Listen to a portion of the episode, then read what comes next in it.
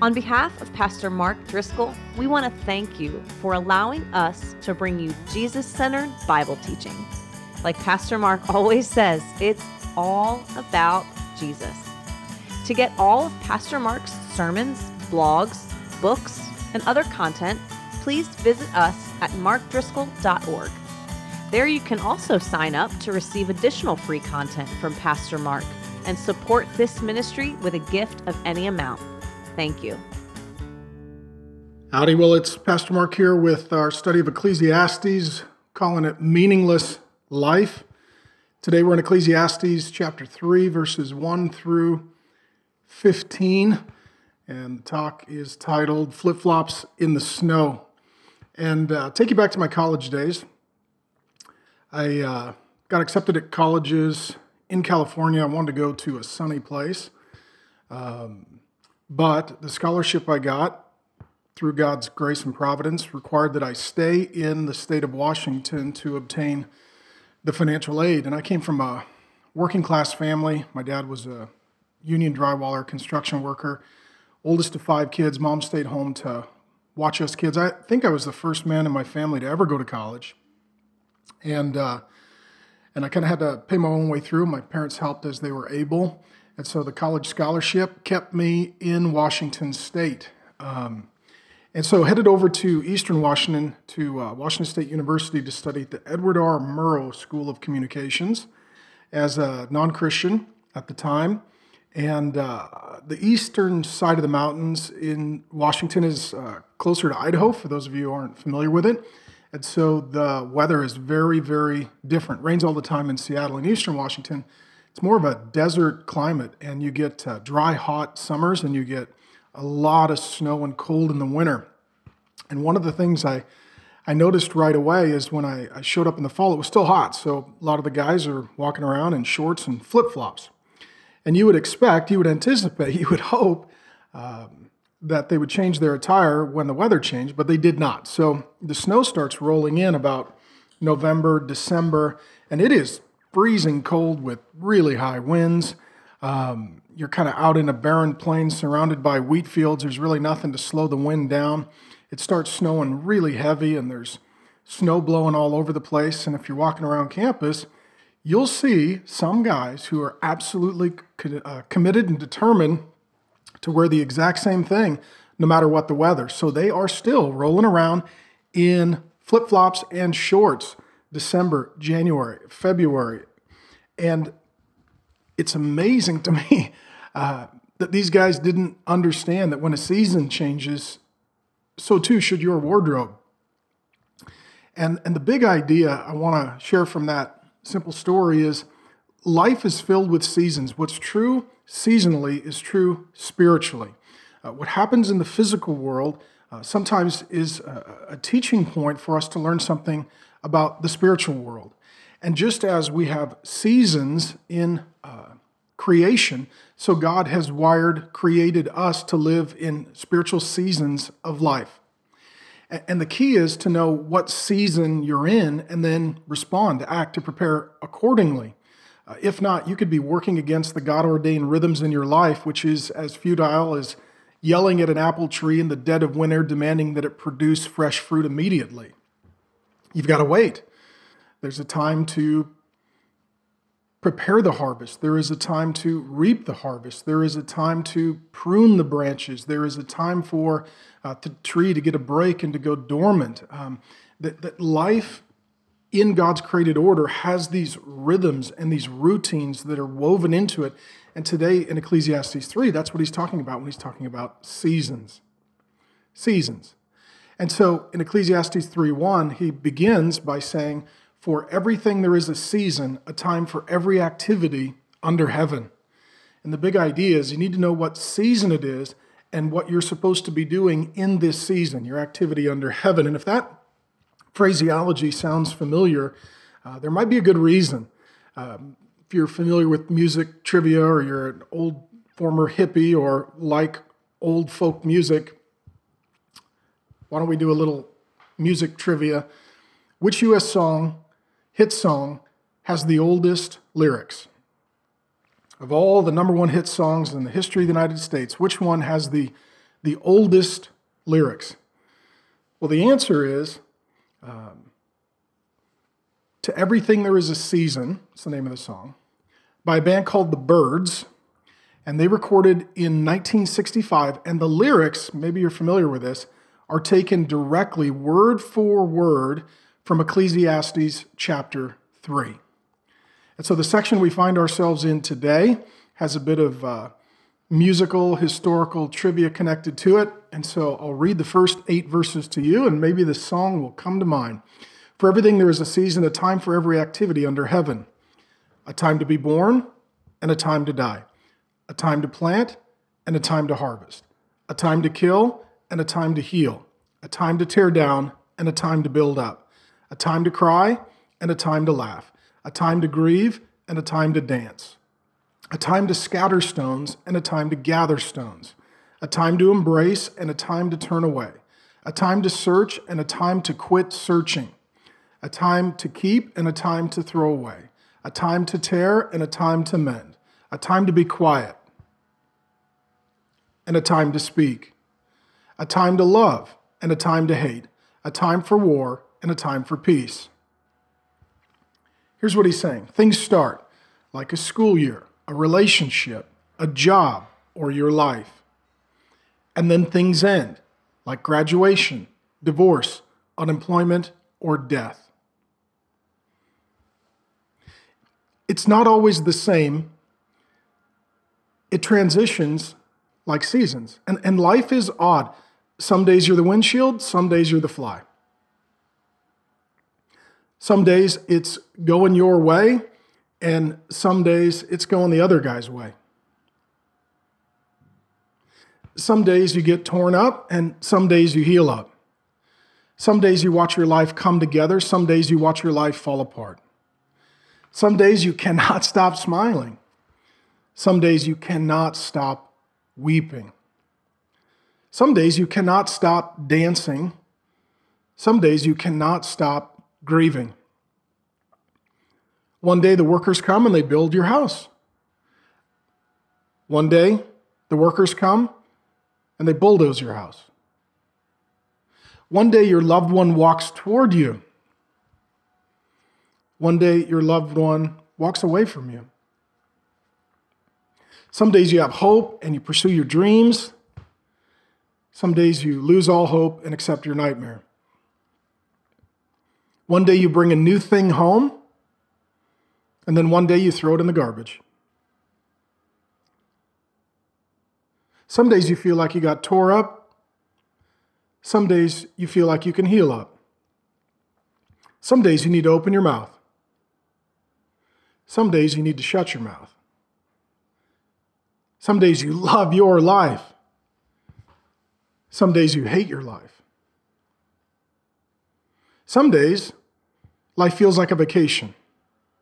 Some days, life feels like a war. Sound familiar? Things change. Sometimes for the good, sometimes for the bad. Sometimes for our joy, sometimes for our sorrow. Sometimes we understand why, sometimes we have no idea why. Here's the big idea the key is to know what season you are in. And what oftentimes we do, creatures of habit, we do whatever used to work, we do whatever worked yesterday or last season. But just because yesterday life went well, we laughed, we danced, we shut up, we avoided conflict, does not mean that that same course of action will produce the same results today. See, too often we reduce life down to how we do things based upon what has worked and not worked for us in the past. And to some degree, this can be helpful. We want to be people who learn from our experience. But without wisdom that helps us to know what season we are in, we just end up pretty much wearing flip flops in the snow at least much of the time.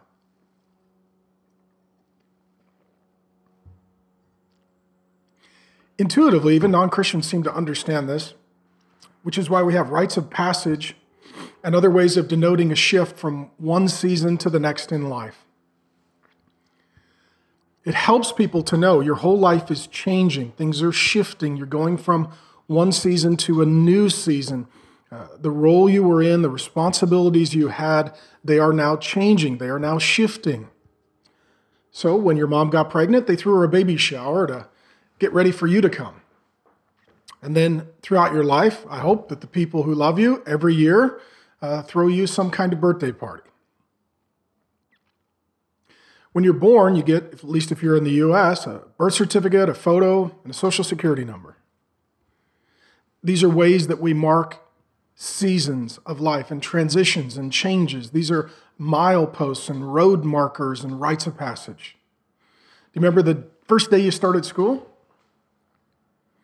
Probably was a big deal. I could still remember the first day of school for every one of my kids. Gosh, I'm going to choke up. I still remember the first day I took Ashley, our oldest. She's just graduated high school. It's crazy. I still remember the first day we dropped her off at kindergarten. And how I was an emotional basket case, and she was fine. As our kids went to school, I remember the first day of school for every one of our five kids. and the last one to go was Gideon. Um, he's like five years old. He's the he's the youngest in the family. Super happy kid. Everybody loves him. And uh, because he's the littlest, he's got more nicknames than anybody. Uh, Nick, I have no idea why. Um, I think it's because when he was like two or three, he said, That's it, I'm changing my name to Nick. Call him Guppy. I call him uh, Little Buddy. Um, his oldest sister calls him George. I have no idea why. He's just got a lot of nicknames. We all love this kid. He's a really wonderful kid. I still remember the day that Grace and I took him to school, first day of kindergarten. And as he walked away, he was fine. We went and sat in the car and just kind of cried and had a nervous breakdown because now all of our kids are in school. I mean, when you're a parent and you've been raising five kids, pretty much that's what you're focused on. It takes a lot of your time. And now, from the time we dropped him off in the morning to the time we picked him up in the afternoon, there were no children in the home. The house was quiet. That's why I'm home right now recording this talk on my laptop. It's quiet. The kids are in school. If the kids were home, I guarantee you would know it. But it was a, change in season. Okay, our, our days now are free, they're different. Our kids are in school. It took some while to, uh, to get adjusted. And we love the kids. We miss the kids. We like having them around. Uh, on the flip side, no more strollers and diaper bags and fruit snacks and fishy crackers and change of clothes and nap times. It's just different. Life has these seasons, and, and there are certain days that are like a hinge on a door, and, and one season closes and another season opens, and things shift.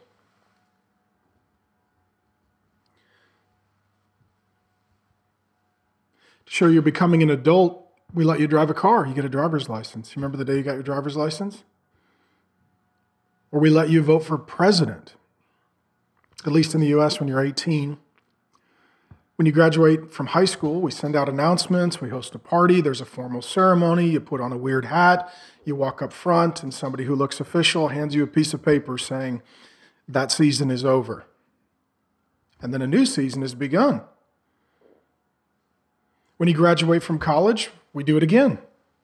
And then you're off into the workforce.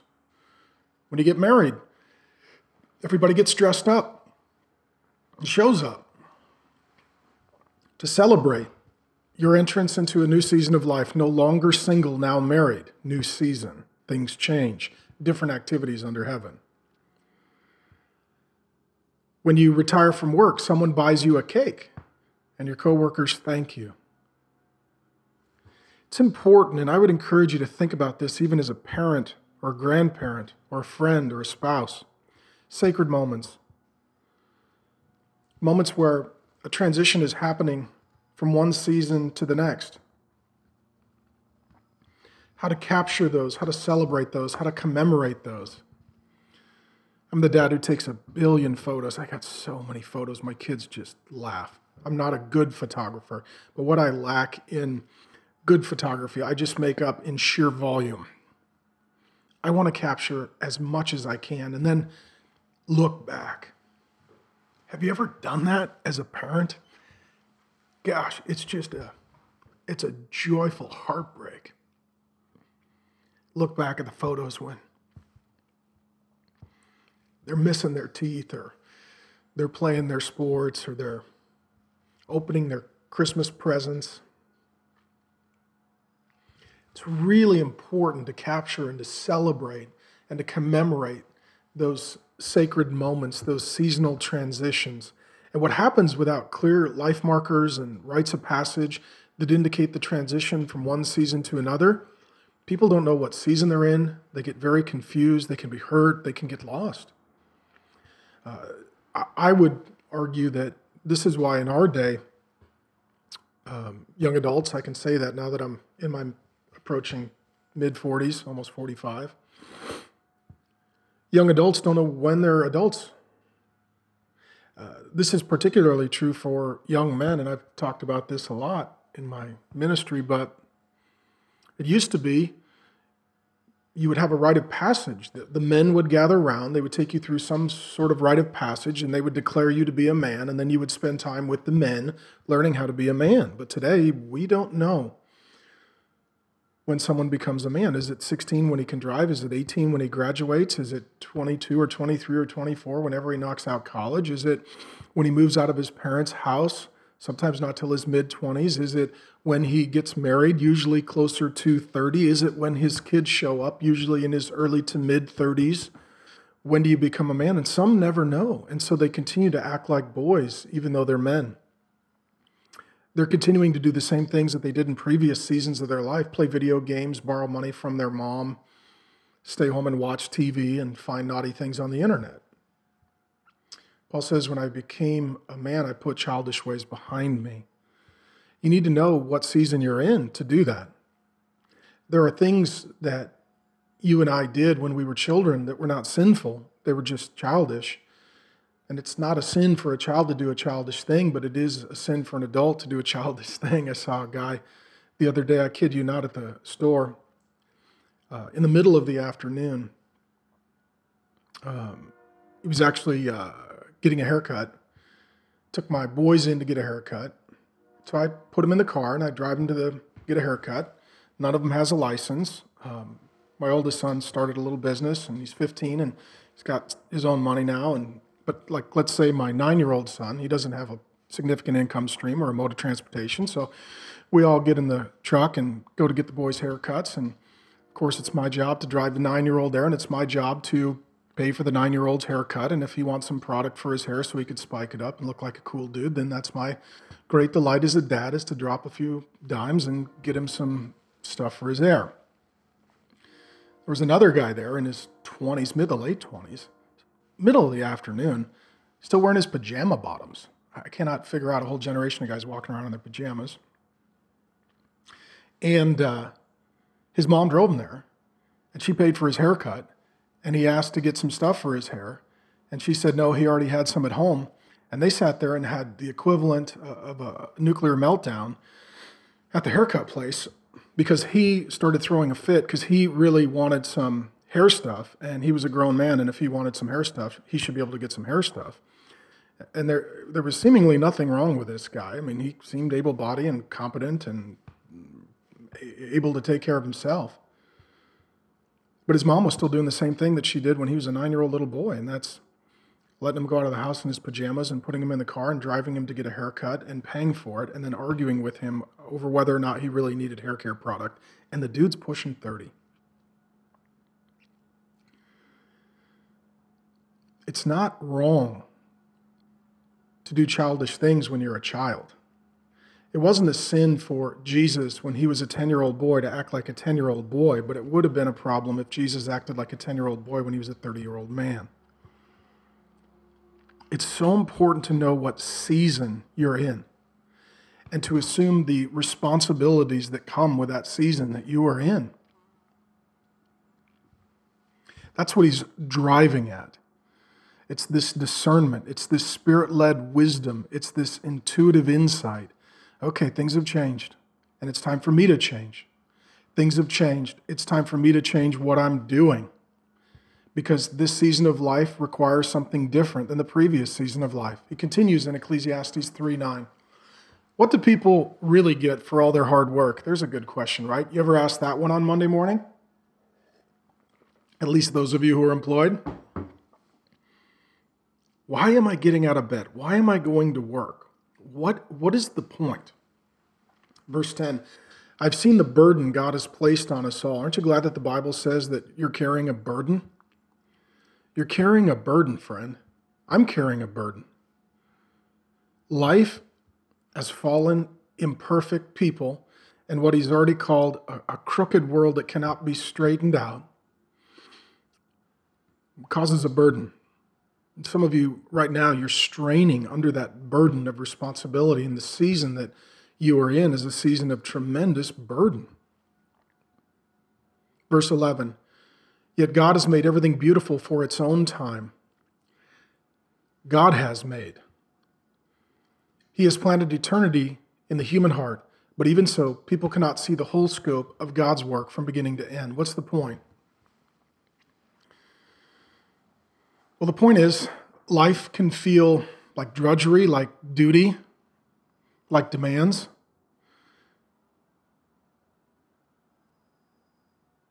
You do the laundry, you mow your grass, you clean your dishes, you pay your bills, you repair your car, you organize your house. It's all done, right? No. As soon as it's done, it starts to come undone. As soon as it's done, it starts to come undone. That's the point. That, that that life never fully, completely, totally, ultimately, perfectly comes together. See, God has set eternity in our hearts. You know what eternity is? Eternity is perfection. Eternity is uh, the kingdom of God. See, we were made for a perfect world, and then we sinned and we infected and affected all that God had made. And there still is this longing, this yearning, this straining, this hungering, this thirsting in the human soul for that which is eternal, that which endures forever. When something is done, it's done forever. When something is completed, it stands forever. When something is right, it's right forever. God has set eternity in our hearts, and that's why this life is such a burden. But God, it says, has laid this burden on us. It's not fate that has you in your circumstances.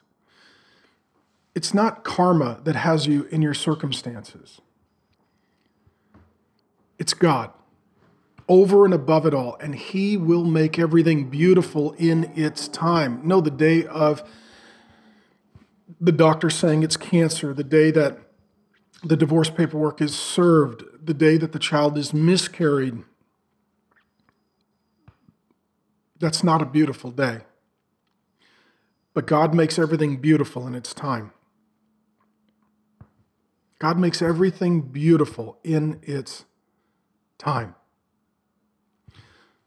And so you've never worked a day in vain. You've never shed a tear in vain. You've never read a verse in vain. You've never confessed a sin in vain. You've never forgiven an enemy in vain.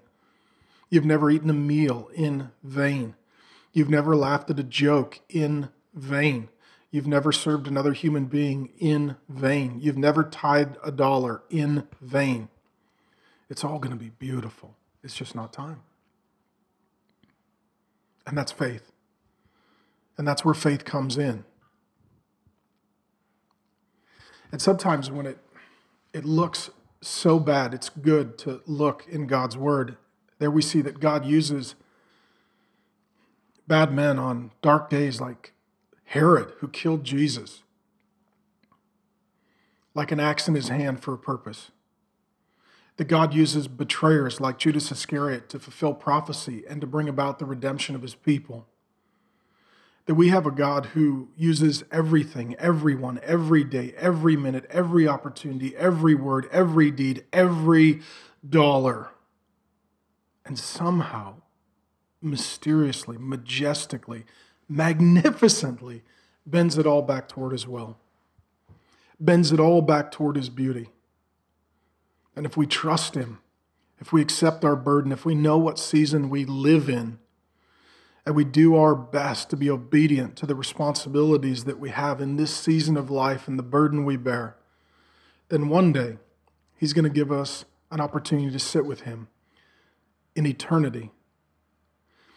And right now, Solomon is saying, we don't see what God is doing, but that day we will. Paul says it this way now we see in part, now we know in part, and on that day we will know as we are fully known, and we will see clearly. Right now, Paul says, looking at life, it's, it's like a cloudy, foggy, rainy day, and you're peering through a dirty window, trying to make sense of what's out on the horizon. You see in part. We see in part. We want to see more. God, where are you? What are you saying? What are you doing? Man, I felt that. I felt that recently. Perhaps you have as well. And he says, God makes everything beautiful in its time. In its time. And until that time is the time of trusting, it's the time of waiting, it's the time of worshiping. It's the time of enjoying. So here's what he says in Ecclesiastes 3 12 and 13. So I concluded, well, what do you do? Okay, if this is life, the burdened life that God has given us as imperfect people in an imperfect world with a longing for perfection and eternality, where there are seasons and shifts and transitions and changes and burdens. He says, So I concluded, what do you do? There is nothing better than to be happy. That's crazy, right? To be happy and enjoy ourselves as long as we can. Some of you have been told, well, that's the doctrine of hedonism, and hedonism is where you only live for pleasure.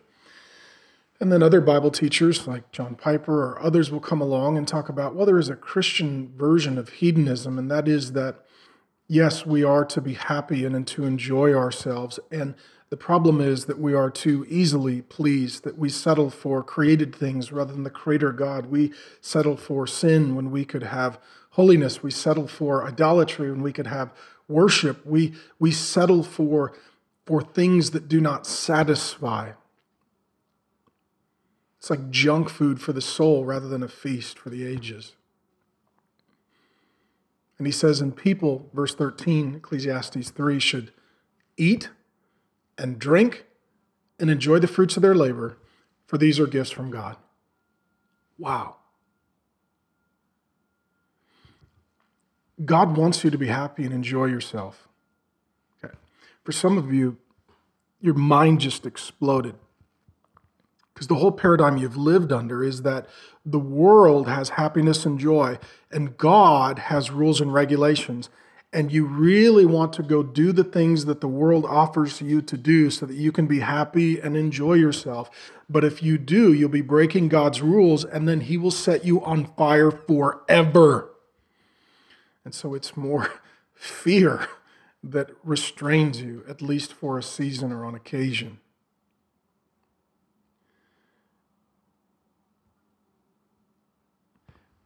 The silly cartoons that they often show kids is that heaven is a pretty boring place, right?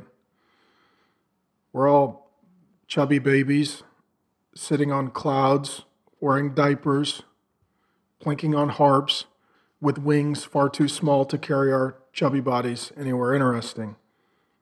It doesn't look very awesome. That's the picture of heaven, the false picture of heaven.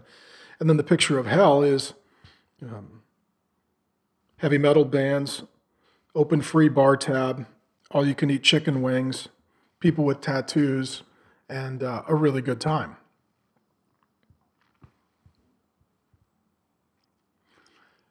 Whoever's in charge of heaven has done some really bad marketing.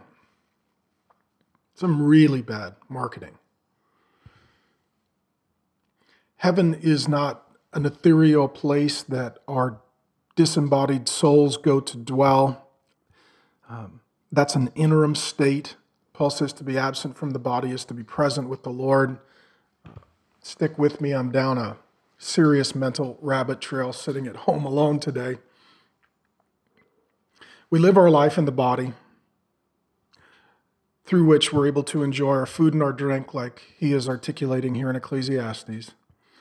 One day we die, the body separates from the soul, the soul goes to be with the Lord, the body goes into the ground, Paul says. One day, and so and so in that state, that immaterial state where our soul is in the presence of God, that's heaven. But heaven isn't the status that we find ourselves in forever. Ultimately, the body and the soul reunite, they rejoin. We have the resurrection of the dead. Daniel 12, 2 says that those who sleep in the body, the sleep in the dust of the earth, the multitudes will arise. Just as Jesus rose, we will rise. This is the whole point of 1 Corinthians 15, that he's the first fruits, that, that Jesus is the pattern for the future of Jesus' people that our soul comes back into our body and our body and soul are rejoined and they're resurrected and reunited with God. And then God makes all things new new heaven, new earth, new creation, and the curse is lifted and the eternal kingdom of God comes. And so the Bible's picture of the eternity set in our hearts is this world without its sin or its sickness or its suffering, without its devastation, without its death, without its discouragement. It's the world that we all long for. It's the world that we all hope for. It's the world that the idealists still pine for. It's the world that the voters still vote for and never comes because the burden that God has laid on us. That there is no kingdom unless there is a king, and you can't have a perfect kingdom without a perfect king.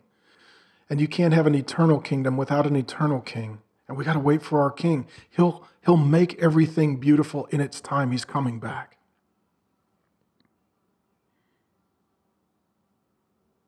And in the meantime, there is nothing better than to be happy and enjoy yourself, to eat and drink and enjoy the fruits of your labor, for these are gifts from God. That's awesome. I don't know if you're like me.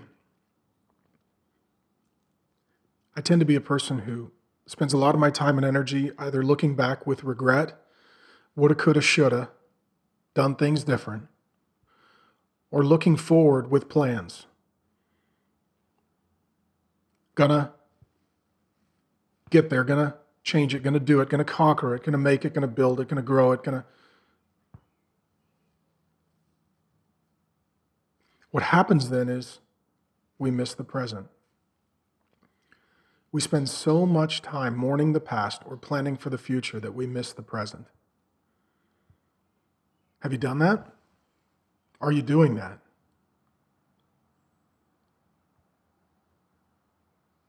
That's where he's saying, stop. Be happy. You say, I'm not happy.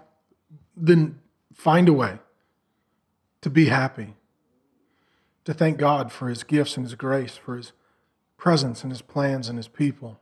And enjoy yourself. Say, I don't enjoy myself. Find something you enjoy to the glory of God. Eat and drink.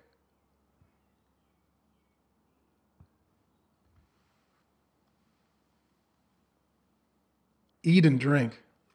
The big idea is to know what season you're in, to trust God's in it, find a way to be happy and try and enjoy it with the people we love.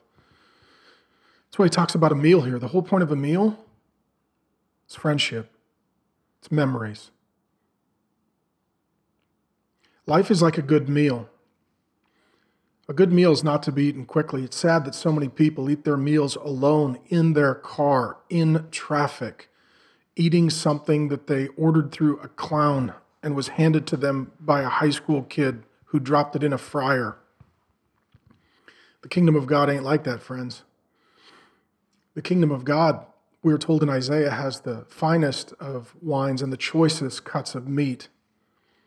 I tell you, when Jesus picks up the tab, it's going to be a doozy, friends.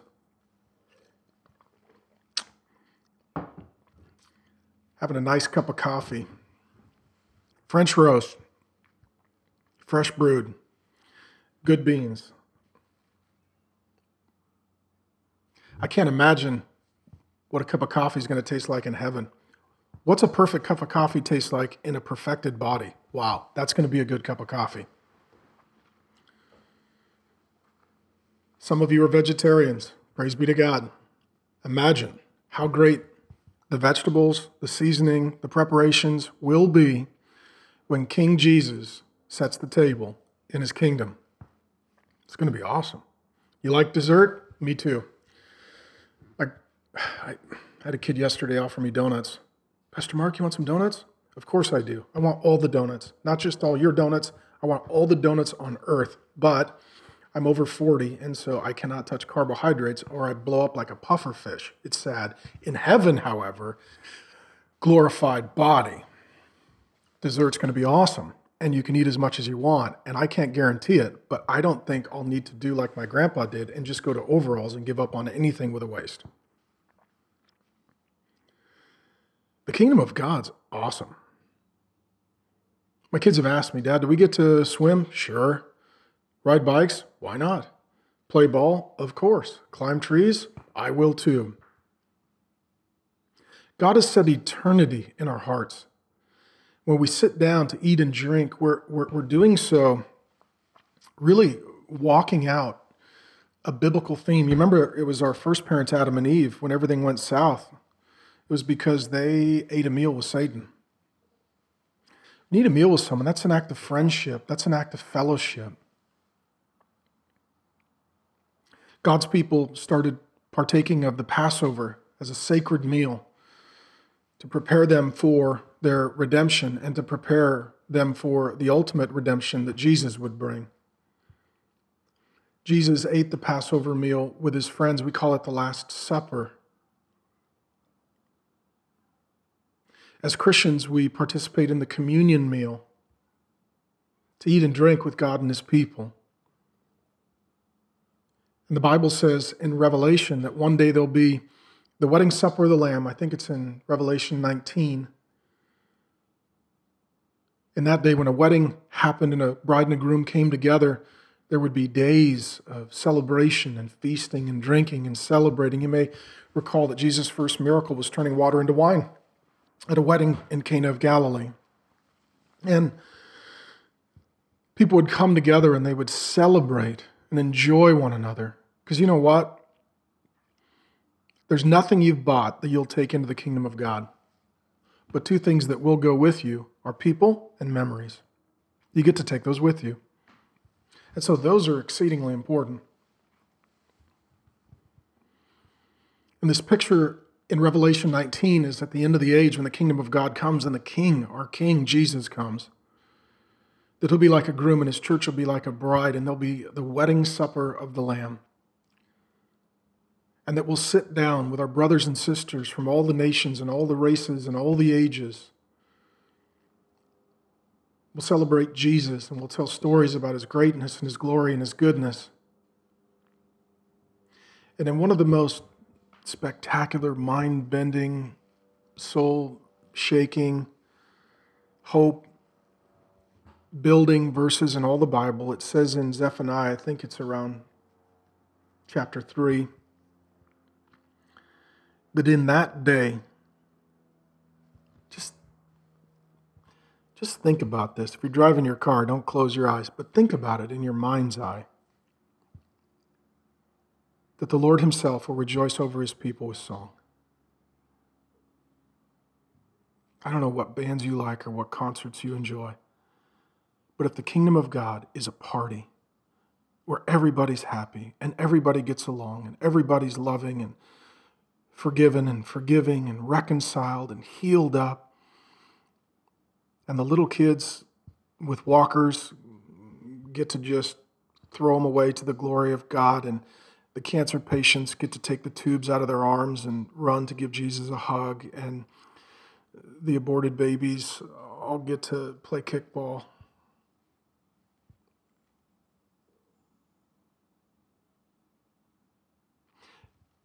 And the table is set, and it's time to feast.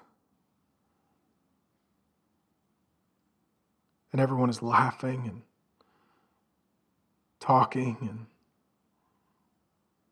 hugging and smiling and rejoicing. We sit down at the table, and Jesus stands up and he sings over us.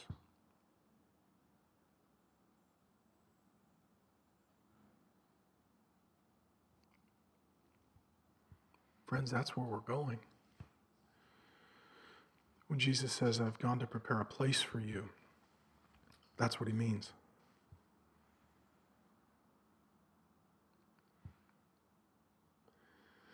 Solomon's right. We don't see what God is doing. But through his word, we, we get a glimpse. And it's enough of a glimpse to keep us trudging forward toward home and along the way to stop, to eat, to drink, to enjoy, to celebrate, to be happy, to make memories with people we love. Life is like a good meal. You got to sit down, you got to slow down, you got to savor every bite. One of my favorite things to do with my family is just sit down and have a meal together. My wife's an amazing cook. Our oldest daughter is an unbelievable cook.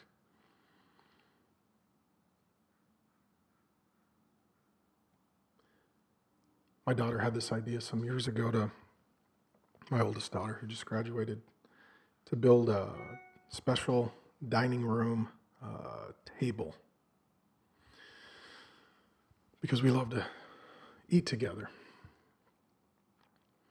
And so she got this idea, and it's kind of a kitschy, cool, multicolored, distressed metal leg, big old table that we can get a lot of people around. And so some people were kind enough to build that for us.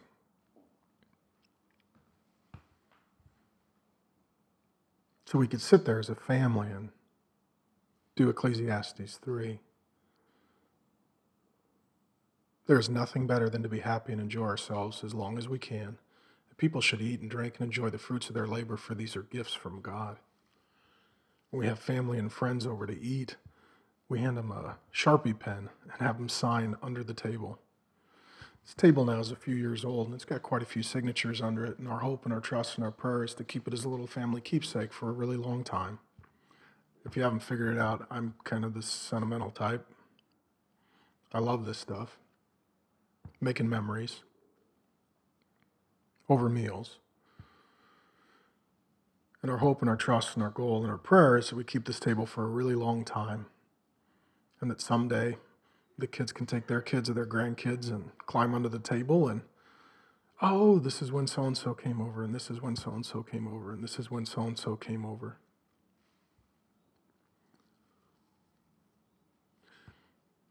Got to know what season you're in. Got to prepare for it. You can't spend all your time mourning over the past season or preparing for the future season. You need to enjoy the present season that's what he's saying what Solomon is driving at, my friends, it gets articulated a little bit differently depending upon how you were taught. Let's do a little theology on this. Um, I believe that theology should be a home and not a prison, that Christians should fellowship with other Christians that agree with them on the closed handed issues and disagree with them on the open handed issues, and you can learn from each other. And one of the things you learn is it's good to love one another. And when I'm with my Reformed and Calvinistic friends, they'll talk about the sovereignty of God it's a big deal to them. Big deal to God's word. And they'll often refer to John Calvin.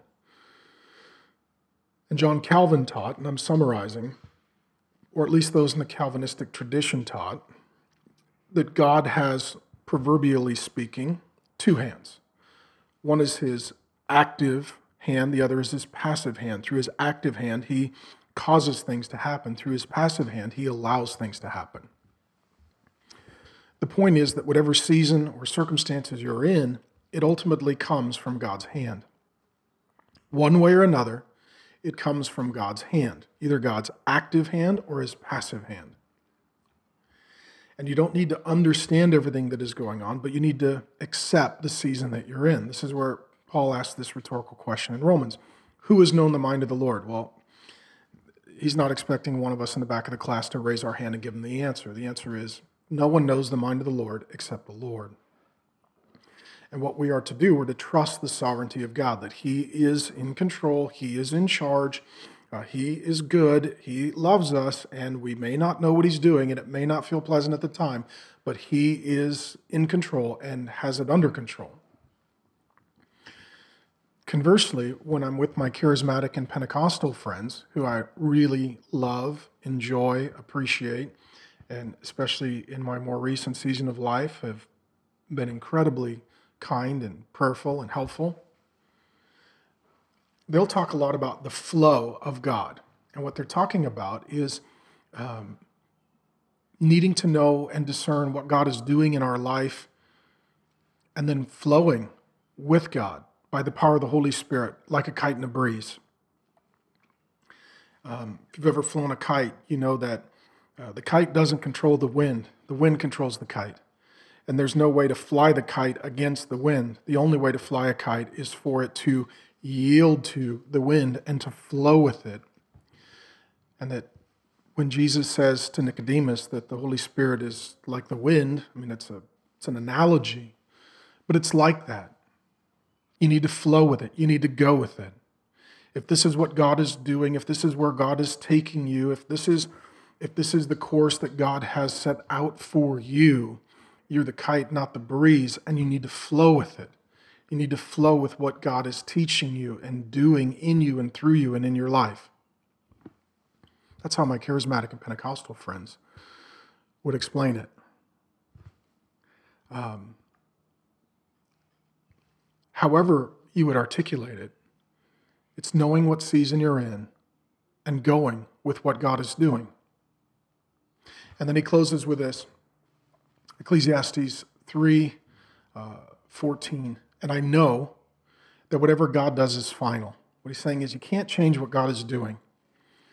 Um, think of it like a ship. If I could use an analogy that just comes to mind as I'm sitting here, of a ship that is heading toward a destination and you're one of the passengers on the ship. You can change a lot of things on the ship, but you can't change the port it's headed toward. The captain has that under control. Well, God is the captain, and, and we can say and do a lot of things on the ship, but ultimately, uh, our captain, uh, he's going to get his ship to his port. Whatever God does is final. Nothing can be added, he says, to or taken from it. God's purpose is that people should fear him. We, we don't need to know everything God is doing. We certainly can't control God, but we should respect him and honor him. What is happening now has happened before and will happen in the future has happened before because God makes the same things happen over and over. What he's saying is, it may be new to you, but it's not new. There are seasons and cycles and, and rhythms and routines.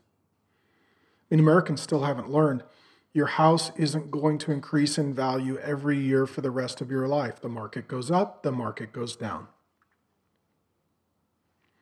There are seasons, there are rhythms, there are cycles that are God ordained, and they are unbreakable. They are unchangeable. Um, have you ever heard the phrase rolling with the punches? Um, if my research is right, it's an idiom taken from boxing.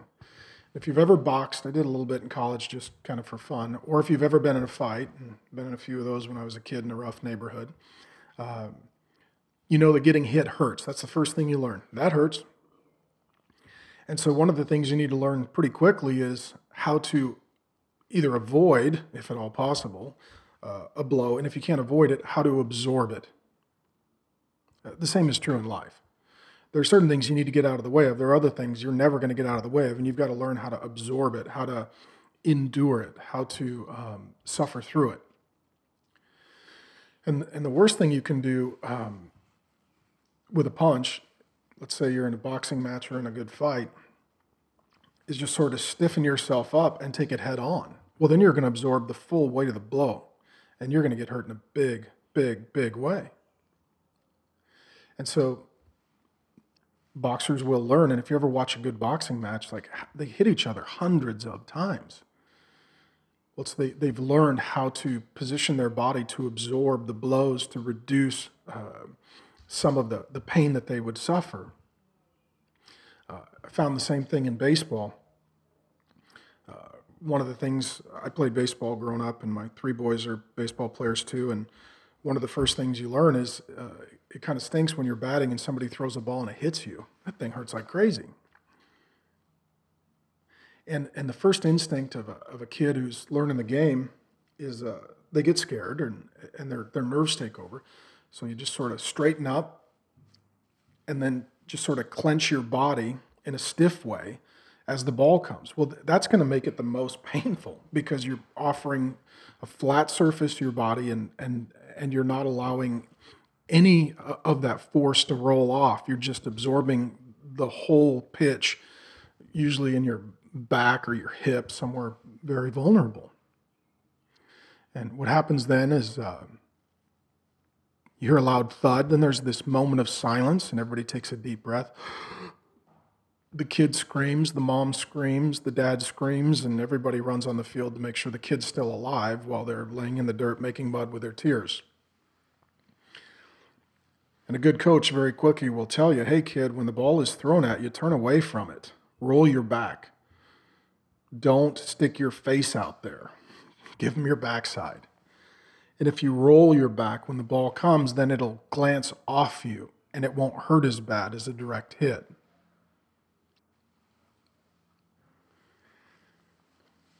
Life is like that. Some seasons, there are few, if any, punches there's no balls coming at your head. Other seasons, it's blow after blow, pitch after pitch, and you've got to learn how to roll with the punches. You've got to turn and let the ball glance off your back. And what he's saying is if you're in a season where the punches are coming, the pain is happening, the ball is flying, you have two choices. You can throw your hands up in frustration, trying to change the season you're in. I didn't want to be divorced. I don't want to have cancer. I don't like being unemployed. I don't like being single. Well, if that's the season you're in, you can throw your hands up in frustration, trying to change the season, which is like trying to grow oranges in Alaska in February, or you can throw your hands in the air in worshipful surrender. God, I trust you. I'm going to roll with the punches. I'm not going to pretend to understand everything you are doing or why it's all happening. But maybe like the reformed guys and gals. I'm just going to trust you're over this and you got it. Like my charismatic and Pentecostal friends, I'm just going to flow with it. I'm going to relax. I'm not going to clench up. I'm going to flow with God through this. Maybe uh, an analogy, a story, an illustration will help in closing. Uh, being a dad of five kids, um, they like to go to water parks. We've taken them to various water parks. Um, took them to the biggest water park in Europe years ago. Uh, took them to water parks here in uh, Washington State. Took them to water parks in other states. This last summer was the most recent time we went to a water park. It was over in eastern Washington on a hot day. And it's interesting as you get to the top of the water slides, how people respond, uh, adults and kids. Some people just freak out. They, they stand there conflicted. They know that, you know, to use Solomon's analogy, you know, the season, the time has come to go down the slide, you know, 100 miles an hour with water splashing in your face, often through a dark tunnel into a pool. And they'll just stand there. And the more they think about it, the more nervous, the more anxious, the more conflicted, the more freaked out they get. They, they overthink it. Some of you are like that. The season that God has you in, you're sort of up at the top of the tube, and, and you've, you've thought every cataclysmic way you could be harmed or die, and you have got yourself into a full blown panic. Others at the top, they, they, they have this plan like, I'm going to get in, but I'm going to control the pace. And so you see these people going down the water slide, and they're going to stick their legs out and they're going to stick their arms out. And their thought is, I'm going to be in charge. I'm going to be in control. I'm going to slow down the pace, and I'll make this ride down this tube into whatever I want it to be. And you can chuckle at those people because that just doesn't work. There's too much force, man. You're going. Seen others try and stop halfway down. They are exerting all of their energy, like, I want it to stop and I want to climb back up the tube and I want this to be over. That's in vain. It never works. You can't stop halfway down the tube, and you're sure as heck not going to be able to climb your way back up the tube. The only way is forward. Seasons of life are like that. And there are a few people at the top of the tube, the top of the water slide, it's like they've read Ecclesiastes 3. It is what it is. There's nothing I can do. I'll probably be fine on the other end, maybe bruised and beat up and choking on some water, but I'm going to go with it. I'm going to enjoy it. I'm going to make the most of it. I'm going to find a way to get happy in it.